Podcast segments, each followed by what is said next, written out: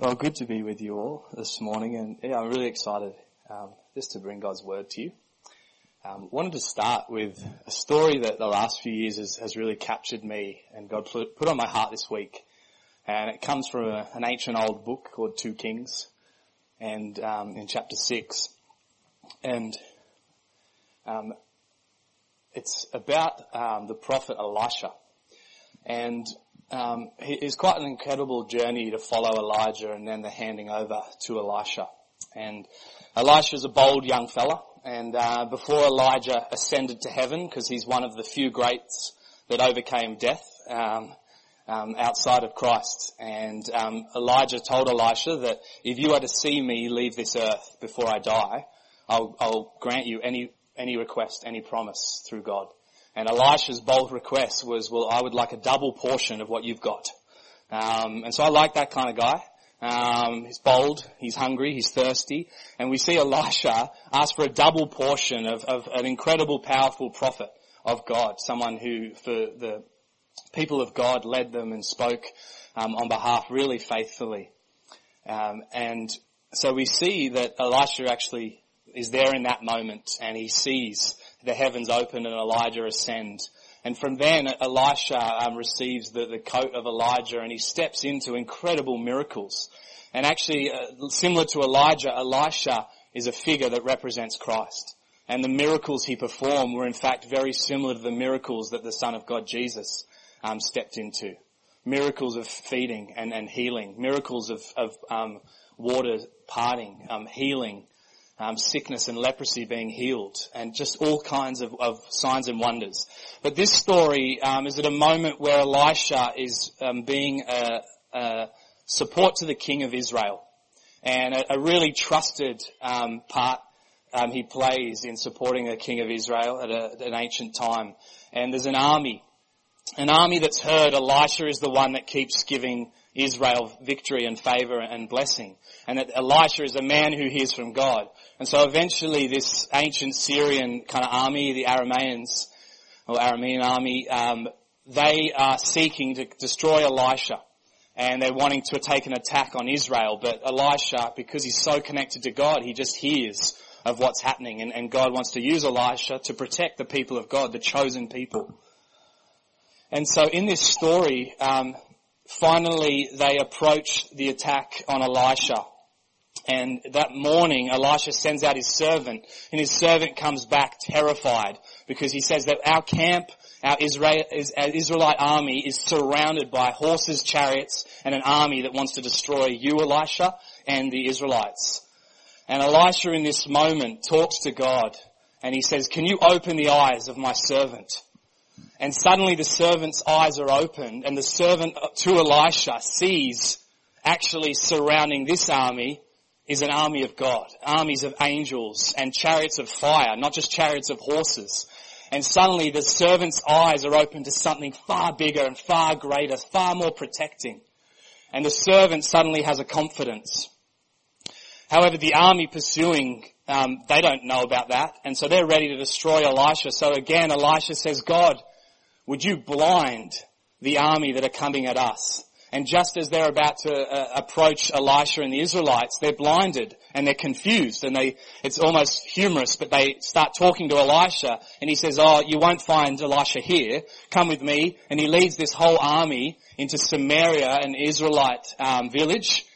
And then their eyes are opened and they find themselves, whilst they had been surrounding, now again they're surrounded all through Elisha and, his connection with God and his trust and his ability to see beyond what's in front of him. And he gives that gift to his servant and then he takes it away from the enemy. And this story um, might seem like how the heck does this relate to Romans 12 and the Apostle Paul? And we're, we're going to jump into him very shortly. But there's this moment where suddenly the, the army that wants to kill Elisha and the Israelites is in Samaria and the king of Israel, who's been guided, protected and cared for, says, well here, I've got an instant bunch of prisoners and he says to Elisha, shall I kill them now? Shall I kill them? And Elisha in, in his uh, wisdom and in his discussion with God um, responds and says, do not kill them. We can't just kill our prisoners. There were certain rules around what, what would, um, is uh, God's laws around what you do, do with prisoners. But not only not kill them, he says instead I want you to feed them. I want you to give them water and food and I want you to bless them. And that's what the king does. And we read after that that um, actually for many years that Aramean, Aramean army stops chasing Elisha and stops pursuing Israel. Now it's a rare story in a, in a, a quite a challenging history of God where judgment and murder and armies and wars are very evident and are very challenging parts of scripture for us to read. But here we see a glimpse of the mercy and the grace of God and that he calls God's people into. And it's this moment of compassion. And, and this picture this morning, um, I felt that it pointed to where we're heading and what Paul has been beginning to teach in Romans 12 that we've been spending uh, the last month in. And I had this sense that for us this morning as a church, that I, believe God wants to open our eyes to an even greater picture of, of how He's surrounding the problems and the battles you face. And to, it's a bit of a, almost a warning as well that actually persecution and attack and defense and judgment, that isn't the language of God. That isn't the language of Jesus. And instead we need to trust that around the armies attacking us, there's actually a greater army. You'll find in Matthew 18:10 that actually Jesus says that to each child there is an angel assigned.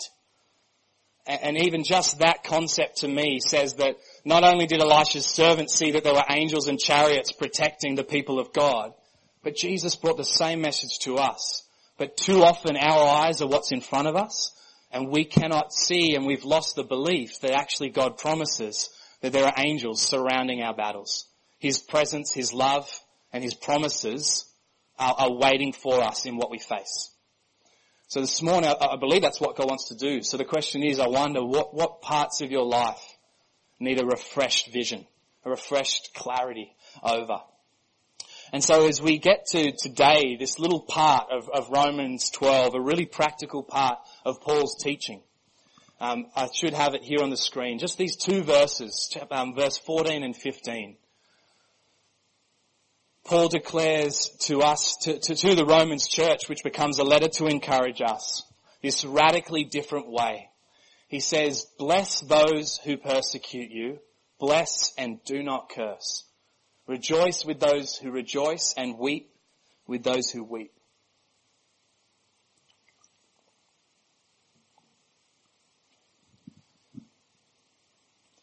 I wanted to just for a minute refresh us. Um, there was a movie that came out last year called The Apostle Paul, and I've got a photo of him.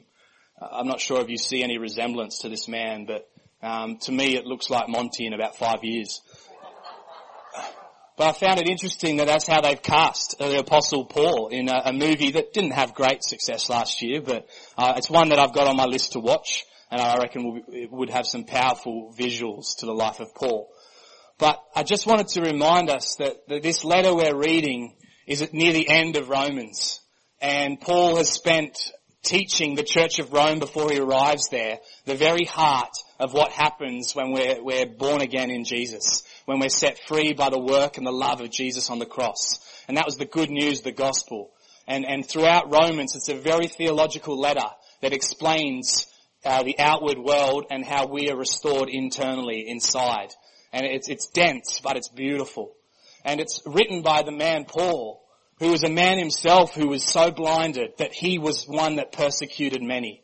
He murdered the Jews, the chosen people, the people of God. He was a persecutor, but one day he was blinded by God himself and came into an encounter with Jesus Christ and his life was changed forever.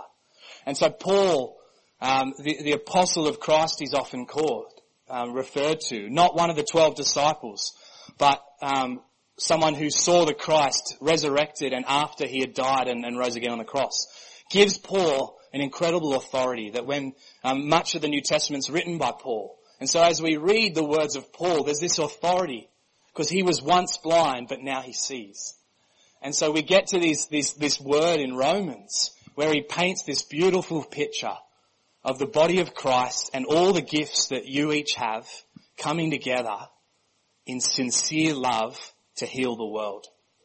And, and it's this incredible checklist of what it looks like to be worshippers, to offer yourselves as living sacrifices. And so this man, Paul, pens this letter and he, he starts it by saying, offer yourselves, you and I, everything we do, our bodies are living sacrifices. It's, it's an act of worship. And then it gets incredibly practical, calling us to honor other people, to love with sincerity, sincerity, to show hospitality, to be, to be faithful in affliction, to be prayerful. And we've been looking through these traits which I, I like to kind of almost view Romans 12 as the language of God, the language of Jesus. And it's, it's calling you and me into how to walk like Jesus. That's what it's all about. For, for each of us, when we have an encounter like Paul with Jesus, Jesus dwells in us and wants to begin to transform how we live. And it's incredibly radical and different to the world. In fact, uh, in Romans chapter 6, Paul puts it like this very clearly. He says, you have now been set free from sin and have become slaves to righteousness. And just this little catch cry in the book of Romans is, is basically saying to you, you no longer are a slave to sin. You do not have to sin. You do not have to curse. You do not have to judge. You do not have to stand up and, and, and try and um, bring God's judgment to the earth. Because Paul says that Jesus has done that. He's done it on the cross. And you're no longer a slave to sin, but you are now a slave to righteousness. And that concept, what does that mean to be a slave to being right with God? Well, Paul puts it that Christ is now in you, the hope of glory. That we are, we are now right with God and we're set free to become children of God. Verse 14 in chapter 8 says that those who are led by the Spirit of God are the children of God. We were once through sin separated from God. But now nothing can separate us from the love of God in Jesus Christ. Nothing. Nothing at all. And it's that level of freedom that calls us, calls you and I to no longer curse, to no longer defend, attack, and, and live like the world may live. And that's where Paul's coming at when he lands into this new language of love, living like Jesus, in the way of Jesus because you don't need to sin anymore. You're free from that. Instead, I want to show you a new way to live. In Galatians, he, he brings in the fruits of the Holy Spirit and we begin to see this entire new way of living out of Jesus who lives in us and how he begins to speak and, and use us. And so as we come to today's just these two verses, bless those who persecute you, bless and do not curse. I'm wanting to encourage us um, from Paul about the power of blessing. It's this incredible new language that can change the world. The word bless uh, in the Greek is eulogio uh, or eulogio, however you say it, but it's where we get eulogy from. Where we, when someone um, will, will die, that we will a eulogy will be brought to their life, and it's a blessing of who they were and how they lived. And, and it's this, this, this word blessed that appears um, quite a lot through the New Testament and, and Jesus himself uses this, these words. But it means to speak well of, to praise, to celebrate, to invoke blessing, to make happy, to, to prosper. And so Paul radically is saying, anyone that attacks you, I want you to praise them, celebrate them, love them. And Paul is just teaching what he learnt from Jesus this radical way of life that I think for myself as I've sat in this the last few weeks and for us today, that we need to come back into our lives and assess the level of blessing amidst persecution. Um, Dallas Willard, um, in a quote, says that blessing is the projection of good life into the life of another. He's a writer and a pastor. It's projecting good life into another. And it's that, that picture of looking at someone through God's eyes, through his heart. Jon Tyson, a pastor in New York, he describes blessing others as to bless is, to bless someone is to desire God's favor, goodness and purpose to be the crowning reality of the person's life. So it's almost like no matter what you're facing, your call is to treat them through God's heart. They were each made in God's image. And to place a crown on their head and call them into who they can be and, and look away from perhaps what you're seeing face to face.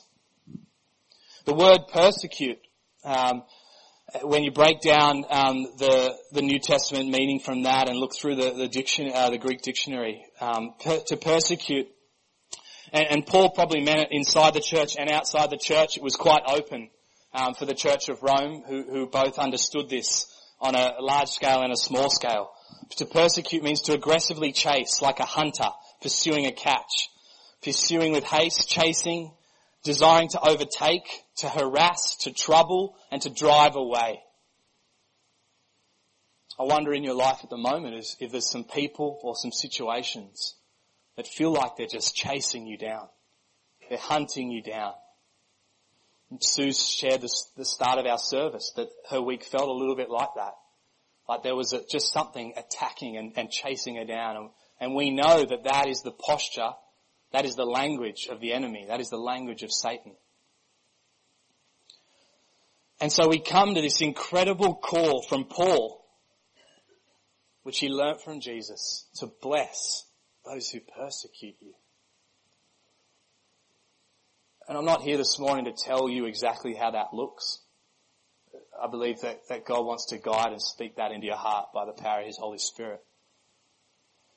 Even I felt overwhelmed uh, as I see all that's happening in the last few weeks and as I think about persecution, I think of the persecuted church, but then I think of the persecuted other religions. Um, the events of Christchurch, uh, the suffering uh, is just horrific the more we, we read the news and the more we, we look into the, what's happening around the world. I really believe that this concept that Jesus taught and that Paul reminds us this morning is, is not necessarily just about religious persecution. I think it's, there's an individual side to persecution. There's a communal side. There's a political side. There's a cultural side. And there's a whole range of ways that, that we all experience persecution or that we observe it in our families, in our workplaces, and in our, in our lives. And I, and I really want to, I believe God this morning wants to personalize for, for each of us that actually there's some personal attacks that you may be receiving. Um, whether it's for who you are as a person or whether it's because you follow Jesus, because you attend church on a Sunday, because you're part of a minority in Australia that no longer has the necessarily loudest voice or the political dominance or the dominance in schools or um, education this could speak to you in just in numerous ways, but the call here is to live in a way that blesses and doesn't curse. I heard a story this week um, that's slightly radical, but I think a helpful expression of, of we see it throughout Scripture, and, I, I've, I've heard incredible stories from incredibly persecuted cultures and communities and nations, and there's incredible books and incredible movies written about all sorts of um, powerful things that, that God does through forgiveness, that God does through compassion, through blessing, through loving and celebrating others even when they attack you. So um, yeah, the, the, story was about a student who's um, coming to Morling Baptist College next semester from Kenya, and, and I heard the story this week that in fact in the last six months their church was burnt down by a, a nearby village. Um, and there's all sorts of stories around around the news over the last few years, particularly of of incredibly um, incredible amounts of persecution, uh, particularly in, in, African nations. And the story about this this pastor was that yeah, his church was was burnt down, and as he sought God's heart and as he got advice, he felt called to forgive and to gift this other village. And so he took a team from their church and and gifted this community with gifts and said to them, we forgive you for what you've done. And this incredible posture of blessing and grace and love that just screams of, of Jesus and his love. Screams of the heart of God. And the story goes that now, um, after weeks and months, that people from that nearby village are now attending and a part of that church that's been rebuilt. And it's one of those stories that just reminds you that this isn't just a concept. This is very much a reality that when we step into the nature of God, the nature of Jesus, to bless and to love our enemies and to bless those who persecute us, it opens up a door for an incredible amount of God's love and power to move. Um, uh, the pastor of Bethel Church, who um, I really appreciate, Bill Johnson, um, has a great amount of wisdom when he teaches. He refers to compassion as a quality that can bring breakthrough at times when no amount of strategy, prayer, or fasting even can. Uh, he refers to compassion. Sometimes no matter how much we pray or fast or strategize or plan, and we see it throughout the Old and New Testament that compassion, that kindness opens up a door that nothing else could have. And I think we see that in this story about this, this, this Kenyan pastor. Uh, the ancient wisdom of Proverbs refers to it as putting a heap of burning coals on someone's head. It's probably less appropriate and, and maybe connectable for us today. In one of the newer translations, in the Passion translation, it, it refers to it in uh, 25 verse 22 that your surprising generosity will awaken his conscience and God will reward you with favor. That your generosity will awaken something new. And it's that level of belief and faith that I, believe, I think Jesus calls us into. And that's the way of Jesus. And so I wonder in the situations you're facing, what would it look like instead of the judgment and the defense and the anger and the bitterness that so easily wants to rule and reign in your heart? What would it look like to hand that to Jesus and ask Him to guide you to bless that situation or that person? What would it look like? And I wonder what God would do with that. This language of blessing we see from Genesis, um, Genesis 1 and 2. Before the fall, which is often referred to as the curse, um, if you want to just put Romans um, 12 back up, just to have it sitting over us. Um, the language of blessing, we see that when God created man and female and gave them the call over their lives, we read that God blessed them and called them to be fruit, um, to be fruitful and to multiply and to subdue, to care and rule over the earth. But we read that God blessed them and that that was their blessed call before evil and before temptation and before sin took over. And so the language of God to bless was restored in the work of Jesus on the cross. And that's why Jesus is teaching. And last year we spent um, over two months in the Beatitudes where we see that Jesus places this call of blessing for us to live out of. And in fact, he says, blessed are the merciful, for they will be shown mercy. And basically Jesus says that when you show blessing, when you show blessing to and, and mercy, you'll receive mercy back. In fact, in verse 10 of Matthew 5, Jesus says, blessed are those persecuted because of righteousness, for theirs is the kingdom of heaven. And so actually, Jesus reminds us that when we're persecuted, it's, be, it's, it's because of who we are. And it's actually a sign that as, as we stand for Jesus and the kingdom of heaven, that that very much is our reward and that will bring persecution, that will bring suffering when we honor the name of God. In Luke 6, Jesus puts it in this incredible um, moment of teaching to the disciples. And um, we've got it here on the screen. It's, it's the, um, yeah, if you want to read it with me. To you who are listening, I say, love your enemies. Do good to those who hate you. Bless those who curse you. Pray for those who mistreat you. If someone stops you on one cheek, turn to them also the, the other. If someone takes your coat, do not withhold your shirt from them. Give to everyone who asks you, and if anyone takes what belongs to you, do not demand it back. Do to others as you would have them do to you. If you love those who love you, what credit is that to you? Even sinners love those who love them. And if you do good to those who are good to you, what credit is that to you? Even sinners do that. And if you lend to those from whom you expect repayment, what credit is that to you? Even sinners lend to sinners, expecting to be repaid in full. But love your enemies. Do good to them and lend to them without expecting to get anything back. Then your reward will be great and you will be children of the Most High because He is kind to the ungrateful and wicked. Be merciful, just as your Father is merciful. Across the whole world, people know this line from Jesus to love your enemies. This is, this is some of the most powerful and radical teaching of Jesus. And that's what Paul's picking up on. It's easy to love people that love you. The whole world does that. All religions do that.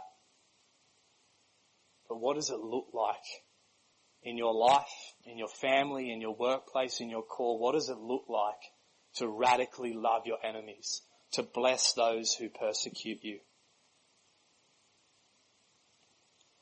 The half brother of Jesus, James, in uh, chapter 2, he says, mercy triumphs over judgment.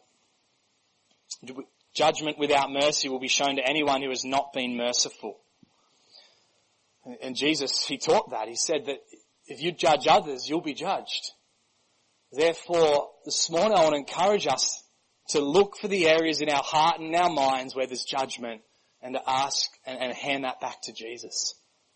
Because he has taken all judgment on the cross and that is not the language for you to walk in. That's the language of the enemy. That's the language of hate. And Jesus took all judgment, all condemnation on the cross. We've got um, a slide with, with this verse. An incredible line that also echoes throughout history. Mercy triumphs over judgment. Romans 8, when Paul writes in verse 1, he says that there is no condemnation in Christ. That in Christ, which you and I have a relationship with Jesus, there cannot be any more condemnation because he took it all on the cross and he rose again and defeated it. So it's not for you. Jon Tyson um, describes it like this. These are the forces at war in the human heart. Mercy must defeat the desire to be right, the desire to criticize, the desire to judge, the desire to point out the fault. The way of mercy is the way of Jesus, and this is the way we all long for. That resonate? It's challenging. It's a really high call. But I want to be known for the language of Jesus. I want to be known to walk in the way of Jesus. And so that reminds me that the desire to be right, to criticize, to judge, that is not the way of Jesus. That's why he died. That's why he gave up his life on the cross so that we wouldn't have to walk in sin.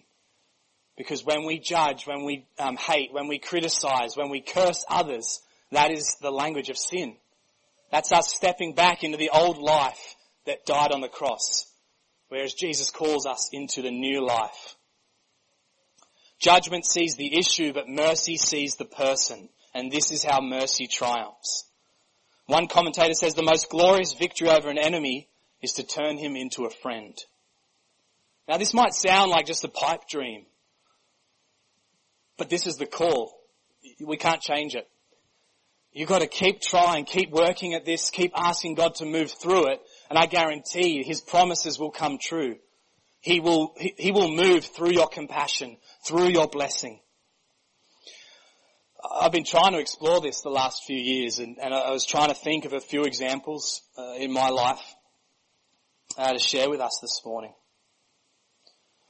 Stories where blessing overcomes persecution, and, and and I guess as the youth pastor here and running Friday nights for, for many, many years, um, the deeper I go into grace, it, it really helps me. And, and I've seen God brings us more rough kids, more aggressive kids, more angry kids. And, and kids that I, I at first didn't know how to, to care for them or love them. And slowly as I've got closer to Jesus and, and, and, and sought um, God's heart for this, I've been amazed as he's taught me to bless when the kids persecute me or the leaders. And I've been amazed over the years the doors it opens up. Particularly with parents, if there's ever a situation where I need to call a parent and talk to them about something that um, has affected the, the safety of our youth ministry and our youth group that we, we, you know, we say is a safe and accepting place. And so often parents have been amazed that we, we haven't, um, we, have given warnings, but, but rarely and, and basically never have we ever had to, and, and under my, we've never banned a, a youth from coming. And so often the parents are amazed and it's built relationships with me and the team, with, with them. And similar with kids, I actually, in the last couple of years, I had a, um, a, an older fella in the youth group say to me, and this was after a, a huge um, interaction where um, there was a lot of correction and discipline that happened, but he came up to me the next day and he, and he said, you know, I, I've never felt not judged when I've done something wrong. I've never felt so accepted. And I was just amazed to see God move through blessing and loving someone even where they may have done something wrong or something offensive to others. I've only been married five years, but uh, I wonder in your relationships or in your marriage or in any any part of your relationships. Um, personally, I've found um, at times uh, if I just choose to bless my wife Emma, even if she's in the wrong, usually the blessing doubles when it comes back. Uh, and I've, I've, lived and breathed this on a day-to-day level. Um, and I share that because I'm amazed. Sometimes and, and it works both ways. But um, you may be seeing something from different sides of the coin, and one of you needs to give in. Uh, Emma's far better at this um, in many, many ways. But, but honestly, what does it look like when you're in a conflict with someone and you just choose to stand down, humble yourself, love them, bless them?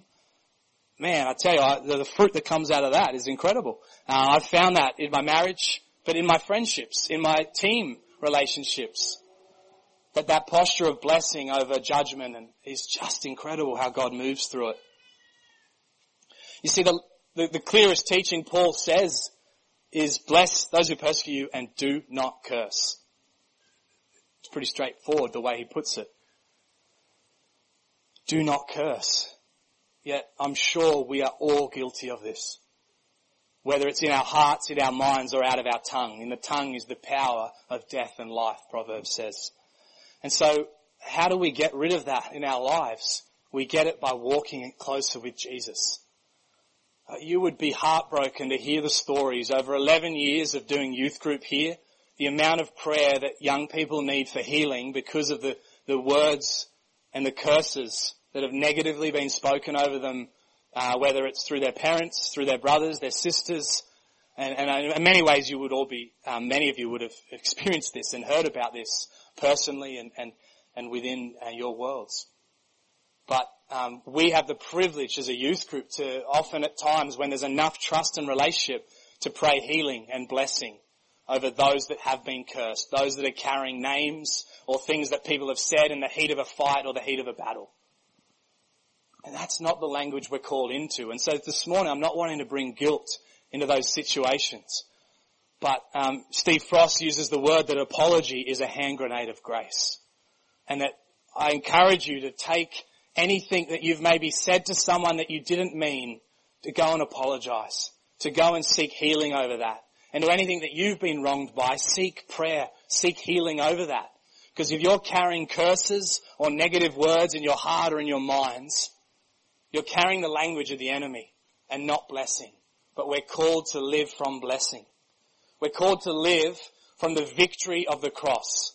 We're not trying to strive for victory. Jesus has it and we're wanting to live from that victory, which means there's no condemnation for anyone that's in Christ. And that's the clarity, the fresh eyes that I believe Jesus is wanting to bring to your hearts and your minds and your souls this morning. So as you come to land, I've got to do this quite quickly because you can tell that I've gone deep into uh, the first verse of the two. But this next posture, these two positions that Jesus um, and that Paul gives us this language for in verse 15. Rejoice with those who rejoice and weep with those who weep. These are incredible traits that we're called into again the way of Jesus. And in many ways, this is just another way to bless those who persecute you. But it's also uh, just two key ways to bless one another and to love and to care for each other. There is such a temptation and a danger that in comparison and in competition that we don't celebrate the joys of other people. And it's, it's probably the easiest trap that we all fall into and it's the language of the enemy that wants to distort and kill and steal and destroy joy. Whereas Jesus died for our joy, for the joy set before him. The hallmark of sincere love is Christian sympathy. And these are opportunities for worship. For some of us, this language is easy, for others harder, but we're all called to pursue it. I'm a crier. I cry with a lot of people. I cry myself. But I encourage us, whether that's easy or difficult for us, that is a language that, that Christ himself wept there at the, the bed of his dead friend, Lazarus. And the, the, the, sympathy and the power that we see in Jesus connecting with the hearts of others is what we're called into and that's His way. I had this analogy that it's kind of like little kids at a birthday party. When they're too young, they kind of resent the kid that's getting all the presents. And then eventually they get old enough and they might help them open the presents and they celebrate the presents and they realize that their birthday is within the next 12 months, hopefully sooner. Um, and that's a secret that kids learn. Some of them at age three or four, others never learn it. Um, others are still trying. But there's this, this language that from a young age, our nature is to want what everyone else has. And we actually, every time we choose not to celebrate other people and their joys, we steal an opportunity for worship. We take away an offering to God. And so I wonder this morning in your life, who are you celebrating? Who do you need to send an encouraging email or text?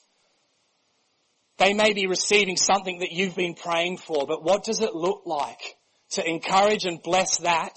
Because that may be the very thing that leads you into that place. Isaiah even prophesied and promised that one day instead of sorrow you will have joy. And I, and I, um, I just believe that Paul is encouraging us to always rejoice with those who are rejoicing. Comparison steals joy. So whether it's someone who's financially more blessed than you, someone who's had a promotion, someone who's going on a better holiday or one that you've been dreaming of, someone who has new friendships, someone who's got grandchildren or children, all of these blessings, there is a danger that in our hearts we end up resenting instead of rejoicing. And who knows, your blessing and your joy may be days or weeks away. And I would hate to think that I would take away that offering to God, that worship and that trust to God that His blessings will come. It may not always look like we, we thought, but He has promised us to give us everything we need. And then when it comes to, to weeping with those who weep, I think there's a lot we can learn from the Old Testament. There's a lot we can learn from different cultures. And many cultures today still cry and wail and weep for days, for weeks, in a posture of, of confronting death, confronting sadness. And so we see throughout the Old Testament people that take off their clothes and put sackcloth, cover themselves in ash, and they cry and wail and weep. A beautiful picture is Mordecai and the Jews that were scared they'd all die in Esther 3. And Jesus himself, we see his posture of weeping there is power when we cry. There's power when we mourn together, when we go to each other's houses and we cry in the suffering. One of the best lines I've ever heard is that our tears water the ground for new growth and new promises. And the best thing we can do with our heart, our sadness, our emotion is cry, is to weep, is to tear. Let them out. Your tears can water the joy, uh, water the ground for joy. You know, Revelation 21, and I'll finish with this picture, says that there will be no more tears, no more crying, no more pain in heaven. One day you will not be able to weep because you will be so filled with blessing and joy. So don't hold back your weeping now. That's what I felt God saying to me this week with this, this call to weep. One day there will be no chance to cry anymore and now's your time to cry with those who are hurting. And I guarantee every one of us could think of someone to go and, and mourn with them, cry with them, sit with them, be present with them. And that's what blessing looks like. I was so encouraged two weeks ago. I, there was a call to, to come and get prayer at the front of our, our evening gathering. Chrissy really boldly said, come down to the front. And as a pastor, it was really vulnerable and I felt God just say, you need prayer. You're hurting. And I ended up on my knees down the front, humbled, and, and uh, young Adam Cattell came and prayed for me and, and I wept and I released so many burdens and pains and, and sadness I was carrying.